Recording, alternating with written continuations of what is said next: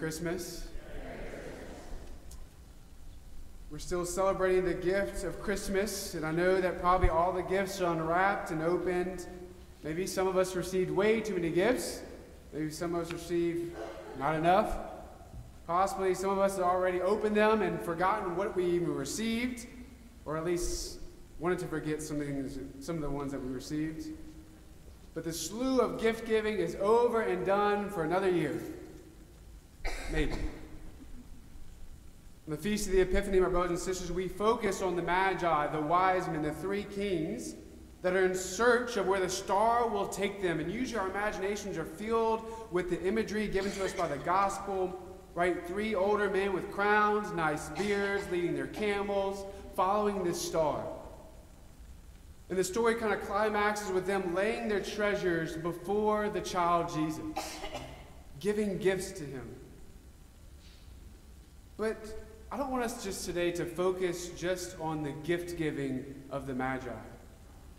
Because I don't want us to lose sight of the great symbolism that's taking place all around this moment. That in addition to the gifts, make this gospel come alive for us and really give us, give us something to meditate upon, to ponder. I think for us today, we are given a great gift, a great treasure as we listen to the gospel, as we celebrate this feast day. Three things I want to bring to our attention this morning. The first is where Jesus is born. The second is what the child Jesus lies in. And the third is what is brought to the child Jesus. We're told that Jesus is born in Bethlehem, that he lies in a manger, and that to him, two of the three gifts that are given are gold and frankincense. To one without faith, this is just a random series of events, but those with faith who peer deep into the mystery, something is coming alive for us. Why? Because the very city in which Jesus is born in, the city of Bethlehem, has a peculiar meaning. Because in Bethlehem in Hebrew means house of bread. In Aramaic, it means house of flesh. House of bread, house of flesh.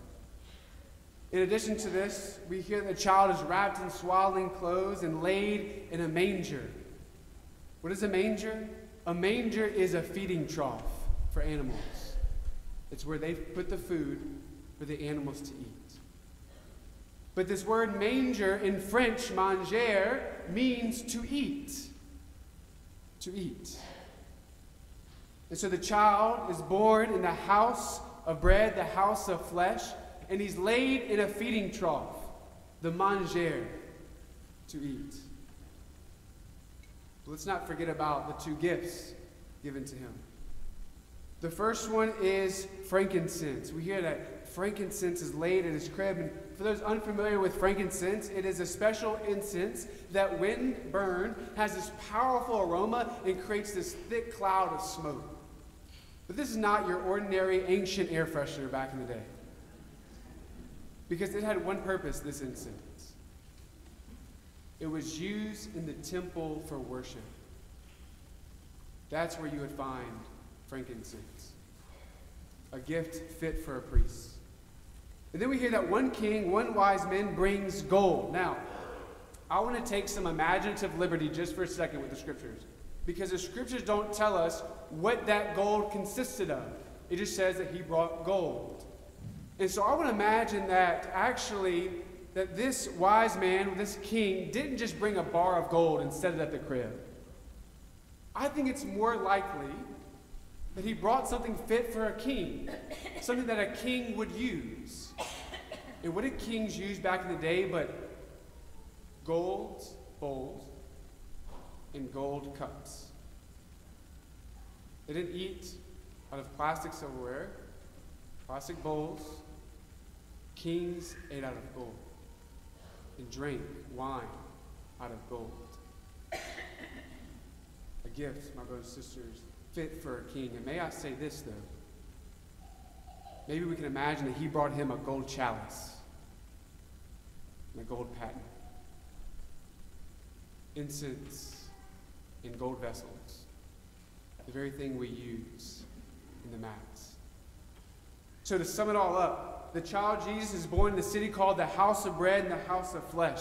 He's laid in a manger, the word which means to eat. He's laid in a feeding trough, and he has brought a priestly gift of incense and a kingly gift of a gold chalice and a gold paten, a gold bowl, a gold cup. Now, with all this symbolism in mind, it's more than just symbolism. I think it is a foreshadowing of the Lord Jesus Christ. It is an intentional upon God's part. That he foreshadows that he's not just being brought gifts. He's come to the world to bring it a gift. To all the nations, to the whole world. What is this gift? The gift is his flesh and blood, held within golden chalices and golden patens all around the world in the hands of all of his priests. And this gift of his flesh and blood is honored by the burning of incense, creating this powerful aroma and creating a thick cloud of smoke. His flesh and his blood is laid upon the altar, the new manger, the new manger, to eat. This great mystery is not wrapped in swaddling clothes, it is wrapped in the swaddling appearance of bread and wine. This gift is the Holy Eucharist. In the first moments of his life, in the very moments when this child couldn't even hold up his own head, he's coming to bring a gift. He's coming to say, I have come to give you my life. And he's going to do that on the altar of the cross, but then he's done that over and over and over again for centuries and centuries. On the altar of every temple, of every church, in the world that is named after him and built in his honor.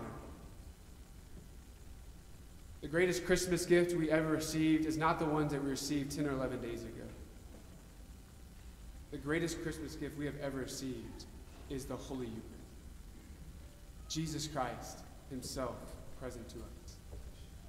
My brothers and sisters, it is the gift that is not given once, but a gift that keeps on giving and giving and giving.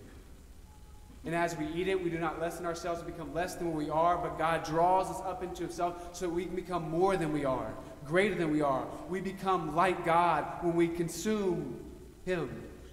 We become what we eat.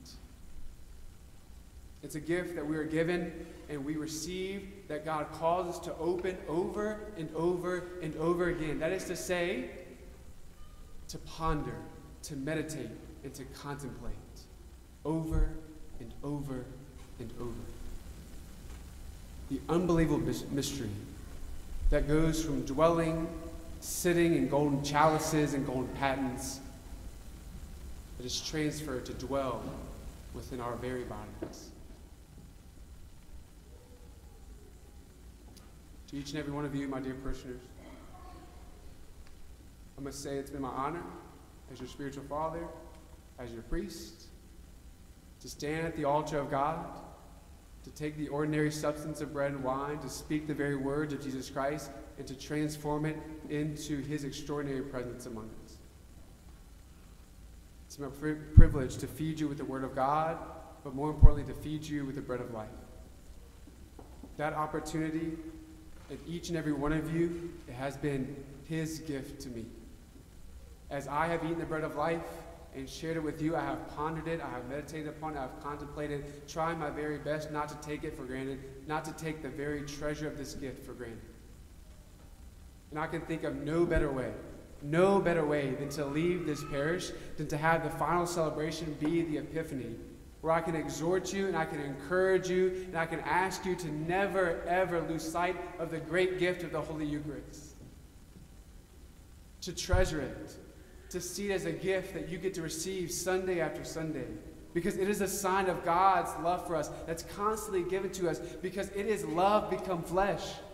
It is Jesus Christ Himself, love incarnate among us, present to us.